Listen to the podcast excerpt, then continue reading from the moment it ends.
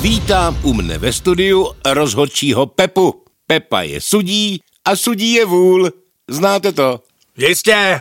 Já slýchávám z ochozu nadávek jeheje. Třeba tuhle. Ano, ano, to známe, to tady nemusíme, Taky chodíte na hokej? jen když si potřebují zanadávat, což je vlastně pořád. Rozumím. My jsme vlastně vaši psychologové.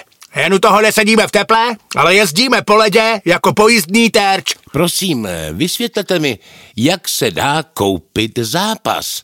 Vždyť je sport hodně o štěstí. Nebo mm, ne? Nejprve se napíše scénář, e, obsadí hlavní role, domluví honoráře a jde se na plac.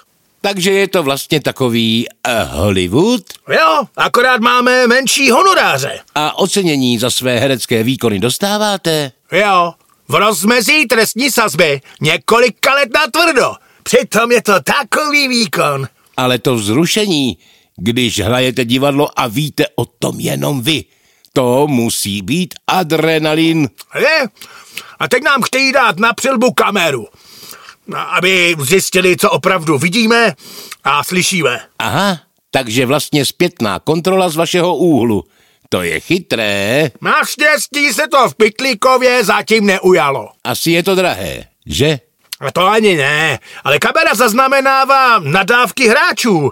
A kdybych za každou měl vylučovat, no tak žádný zápas nedohrajem. Takže na ledě je to ještě větší žumpa, než si myslíme?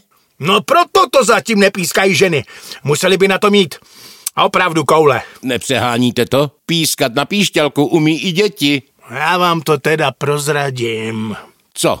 Proč pořád zavírají přední funkcionáře sportu? Ne, já pískám na píšťálku jen jako. Taky býváte zaplacený? Ne, já pískám pomocí jazyka. Sledujte. Aha. To se asi hodí i na křižovatce. Nebo když se honí zloděj, že? Ale taky to může být moc hezká tečka našeho rozhovoru. Milí diváci, lajkujte, sdílejte a buďte s Pitlíkovem. Můžete toho nechat? Už je konec. Konec.